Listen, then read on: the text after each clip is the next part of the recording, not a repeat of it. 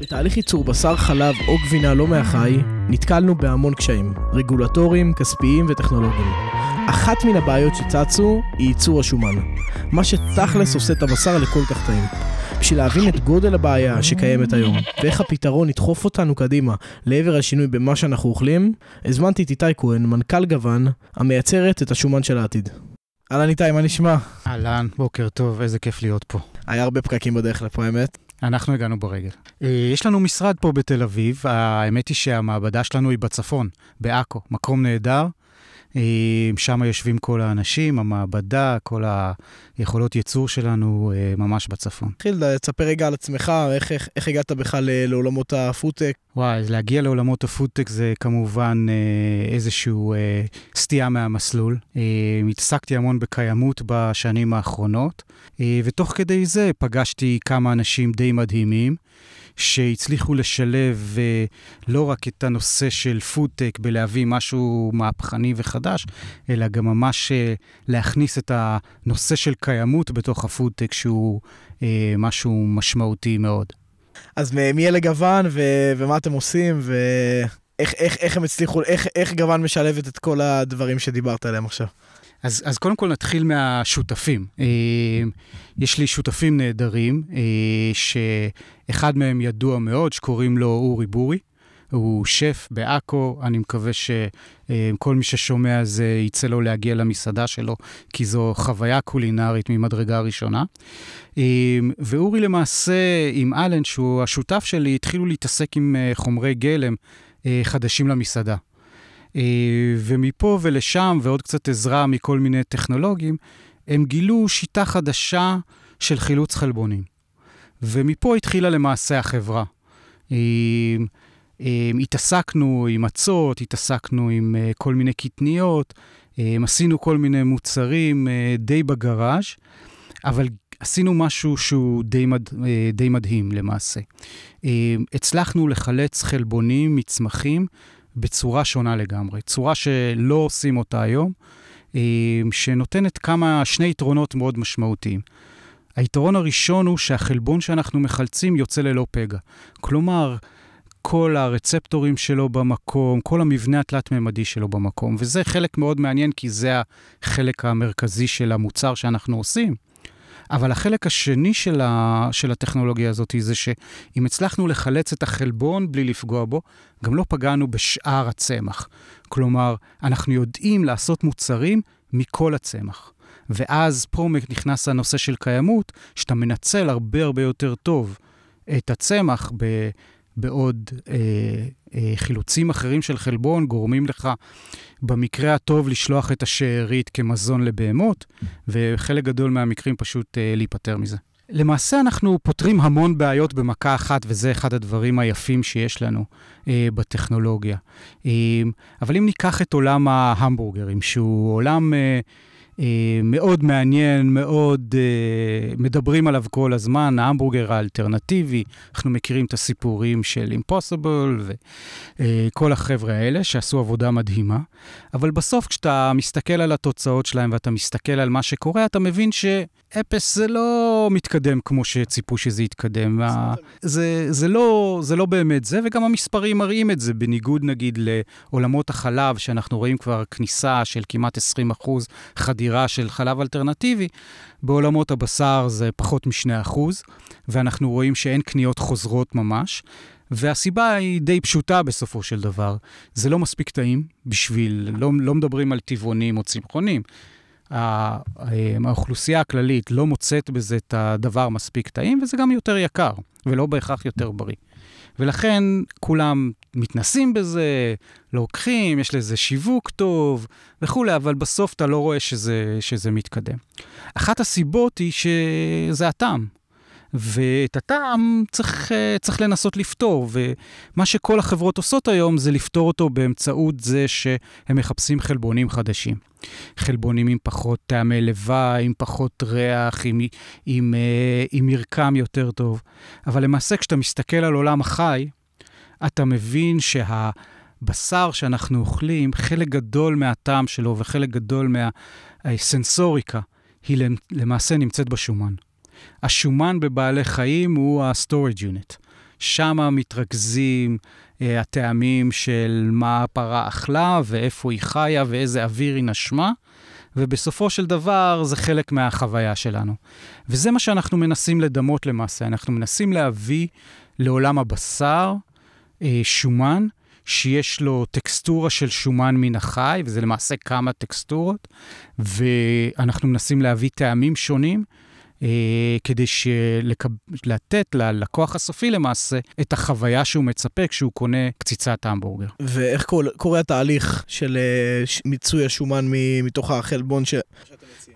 אז, אה, אז כאמור, השומן שלנו בנוי ראשית כל על הטכנולוגיה שלנו, שהיא הטכנולוגיה של חילוץ חלבונים. זה הדבר היחיד שמאפשר את יצירת השומן הזה. ולמעשה מה שאנחנו עושים, אנחנו מייצרים מבנה עם חלבונים, שיודע להחזיק שמן ומים, והוא יודע להחזיק אותם בצורה מאוד מאוד טובה, ככה שהם עמידים בטמפרטורות גבוהות.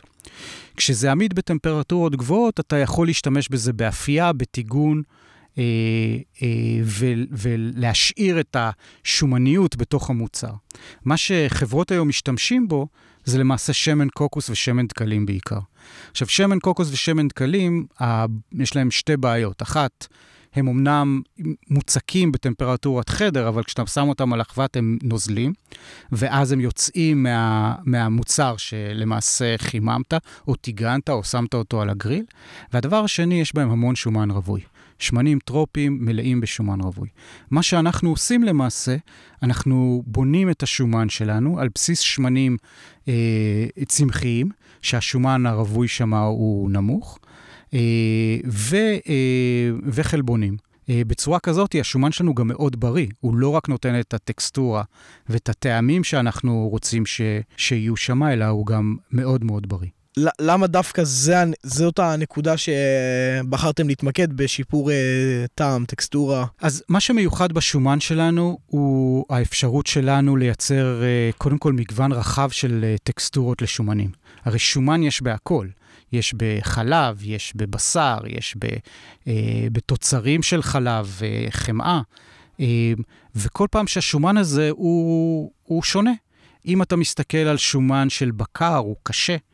אה, אם אתה נותן בו ביס, אם אתה מסתכל על אה, שומן אה, חמאה למשל, אז חמאה היא רכה, ואפשר גם לדבר על, על שמנת. ואנחנו בטכנולוגיה שלנו יודעים לייצר את המרקמים השונים האלה. כלומר, אנחנו יכולים מצד אחד לייצר שומן קשה, כמו של בקר, ולהכניס אותו לתוך המבורגר. בעולם הבשר אנחנו יודעים גם לעשות שכבות דקות של בשר רך, שיכול מאוד להתאים לדגים ולעוף, ואנחנו יודעים גם להחליף חמאה, ממש לייצר תחליף חמאה. אה, שהוא הרבה יותר בריא מחמאה, כי יש בו רק 20% מהשומן הרווי שיש בחמאה, ובערך רק חצי מכמות הקלוריות. תחשוב על קרואסון שפתאום כמעט נהיה בריא, ואנחנו יודעים להפוך את זה לשומנים יותר רכים, להחליף שמנת וחלב בעולמות של גלידה, להוסיף את זה לעולמות השוקולד. כדי לשפר את המרקם, את המרקם קצת וגם לשפר את הפרופיל התזונתי. זה הייחוד בשומן שלנו, הוא מאפשר לנו לעשות הרבה דברים. אני חושב שאחת הבעיות אה, בעולמות האלה של חלבון אלטרנטיבי זה היכולת לעשות את כל מה שדיברנו, הדברים היפים האלה, אבל לשמור על זה גם במחיר אה, שפוי לצרכן. לא שפוי, אותו מחיר של אה, בשר. אני חושב שמן הראוי אפילו שזה יותר נמוך, כי זה בסוף יותר, עולה, פחות לייצר את זה, כביכול, כי זה צמחים. אז איך אתם בעצם אה, נכנסים לסיפור הזה, ואיך בעצם חברה שעכשיו רוצה את השומן שלכם, איך היא לא פוגעת בתמחור של המחירים של המוצרים שלה? קודם כל, אתה צודק במאה אחוז. אה, חלבונים אלטרנטיביים צריכים להיות יותר זולים מה, אה, מהמוצר מן החי. אני חושב שזה הכרחי. בנוסף לטעם שהם חייבים להיות מספיק טעימים כדי שאנשים יצרכו אותם. אה, אנחנו באופן, באופן אה, פרטני, בגלל הטכנולוגיה שלנו, אנחנו משתמשים במעט מאוד חלבון כדי לייצר את ה... את השומן שלנו. אם, אם אני אהיה עדין, אנחנו משתמשים ב-1 חלקי 20 מכמות החלבון שאחרים משתמשים בו. זה מה שמאפשר לנו לייצר את הגמישות הזאת של מרקמים שונים, ואת הטעם הטוב, אה, ואת המחיר אה, הנכון. מה עוד שצריך לזכור, שאחרי שחילצנו את החלבונים והפכנו אותם לשומן, עדיין יש לנו צמח שלם שאנחנו יודעים להשתמש בו, לייצר ממנו מוצרים כדי למכור אותו גם. ויש לנו מין כלכלה מחזורית כזאת, שבה אנחנו יודעים לנצל את כל הצמח שלנו ולהוריד את המחירים בצורה משמעותית. חברה, לדוגמה כמו ביונד מיט, אה, יפנו אליכם ואתם תחליפו להם איזשהו אגף מסוים במעבדות שלהם. השאל, אני מנסה להבין איך זה, איך זה, איך זה חסכוני יותר בשבילהם גם. תראה, זה חסכוני יותר בשבילהם, כי, כי הם משתמשים היום במגוון שמנים כדי לייצר את ההרגשה הזאת של שומן בתוך המוצרים שלהם. ורגע, כמובן שאני שם בצד את העניין שהם ימכרו יותר כי המוצר שלהם יותר טעים. אמ, אבל אה, הם משתמשים בהרבה, בהרבה, בהרבה מוצרים ומייצבים אמ, כדי להשאיר את המוצר שלהם עסיסי. עם תחושה של שומן. אם זה שמן קוקוס ושמן דקלים שהם מאוד זולים, אבל הם משתמשים גם במייצבים שהם אה, יקרים וגם בחמת קקאו. כשאתה משקלל את הכל ביחד, אנחנו נוכל להוזיל את המוצרים שלהם מהבחינה הזאת. עכשיו צריך להסתכל על אה, איך נראה קאט של בשר למעשה, כן? קאט של בשר יכול להגיע ל-40% שומן, כלומר... אה, זה לא איזשהו רכיב צדדי שאתה, שאתה שם על הדרך, כלומר, זה חלק משמעותי מעלות המוצר שלך, אולי השני אחרי חלבונים שאתה משתמש בהם. אה, היכולת שלנו אה, להחדיר טעמים עם השומן שלנו, אה, להביא מוצר שהוא, שהוא זול, בריא יותר משמעותית, ונותן את תחושת השומניות הזאת שאתה מצפה, היא יכולה להיות גם הרבה יותר טעימה וגם הרבה יותר כלכלית ללקוח. אוקיי, אז בואו בוא, בוא, בוא, בוא נגלוש טיפה מה החברה עשתה עד היום, איפה החברה עומדת. אז uh, החברה, כאמור, uh, uh, סיימה לפתח את המוצרים הראשונים שלה, ונמצאת uh, uh, במגעים עם מספר חברות, וכבר קיבלנו מספר הזמנות uh, למוצר שלנו, כלומר, עברנו כבר את המבחנים. Uh, של החברות, ואנחנו כרגע עומדים בפני uh, הקמת קו הייצור הראשון שלנו. קו ייצור יחסית קטן, אה, שאנחנו יכולים למלא את הביקוש של השנתיים-שלוש הקרובות.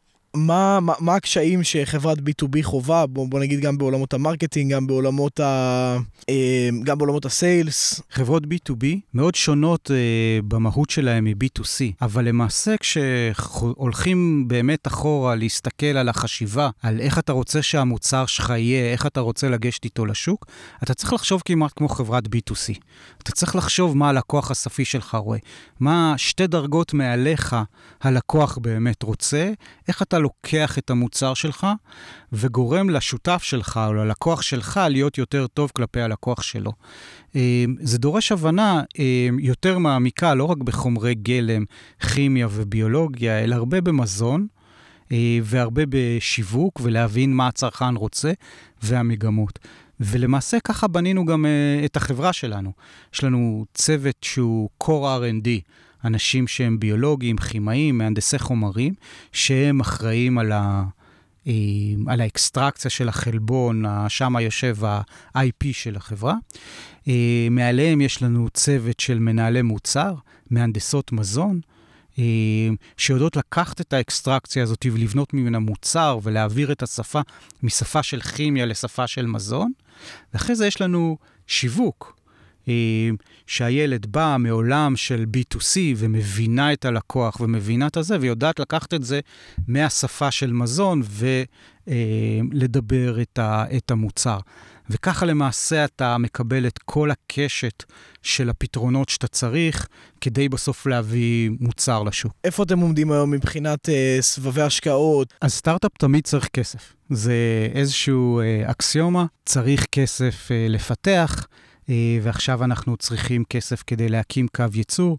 לשמחתנו יש לנו כבר הזמנות, כלומר יותר קל לנו לגייס כסף מה, מהסיבה הזאת, אבל uh, האווירה היא, היא קשה יחסית. uh, או בוא נגיד ככה, האווירה היא מאתגרת, אה, אבל זה קורה כל הזמן.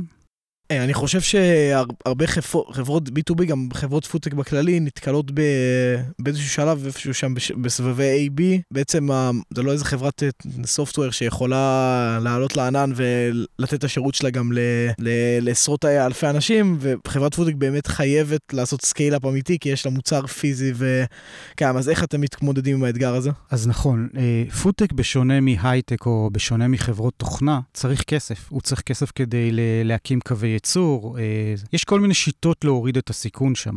לחבור לגופים אחרים זה קודם כל. אה, גם מקצר זמן, גם מקצר עלויות, ניהול סיכונים מאוד נכון, גם של החברה וגם של המשקיעים. אה, אבל צריך להסתכל על זה כמו שחברות חומרה בעולם ההייטק מסתכלות על זה. יש סכום מסוים שצריך תמיד ללכת לעולמות של, של בניית תשתיות. אה, כדי שיהיה אפשר לייצר ממנו, וזה מודלים שקיימים אה, וקורים. לא חייבים לקפוץ למאות מיליוני דולרים אה, בהשקעה הראשונה, אבל אפשר לעשות את זה, זה קורה. וברגע שיש הזמנות, גם אפשר לחשוב על מקורות מימון אחרים. לא חייבים תמיד לגייס מקרנות הון סיכון. אבל בשביל לייצר משהו שהוא במחיר, כמו שאתה מצפה לצרכן, זה כן במזון ספציפית, כן ה scale-up הוא משהו שהוא קריטי בשביל לייצר בכמויות ענק, ואני חושב שגם בשביל להשוות את עצמך לחברה כמו, חברת ענק כמו נסטלה, שמסוגלים לייצר את אותו דבר, אה, בסוף הם מייצרים את זה בהרבה הרבה יותר זול היום, אז איך, איך חברה, אני מנסה להבין איך חברת פודטק, כמו שנטפליקס עשתה לרשתות הכבלים, איך חברת פודטק כמוכם יכולה לעשות את זה לנסטלה. אז עושים את זה בצעדים. אה, קודם כל שומרים על ה-IP שלך טוב מאוד כדי שאף אחד אחר לא יעשות. ב', זה ברור שסקייל מוריד עלויות. לא צריך להרוויח כל כך הרבה בהתחלה, יותר חשוב לעשות הוכחת התכנות בהתחלה, גם אם, זה, גם אם לא מרוויחים על זה, ורק אחרי שיש ודאות יותר גדולה, אפשר לגייס את המקורות כדי לקפוץ מדרגה ובאמת לתת או שירות או להתחרות בחברות הגדולות באמת. אני לא מכיר הרבה חברות שגמרו לפתח מוצר וישר השקיעו 300 מיליון דולר בהקמת מפעל. זה לא באמת, אה, זה לא תמיד קורה. אה, אפשר גם להקים מפעל בשלושה מיליון דולר כדי להתחיל אה, לעבוד, וזה למעשה הדברים שאנחנו פחות או יותר עושים היום. Realtek. Realtek.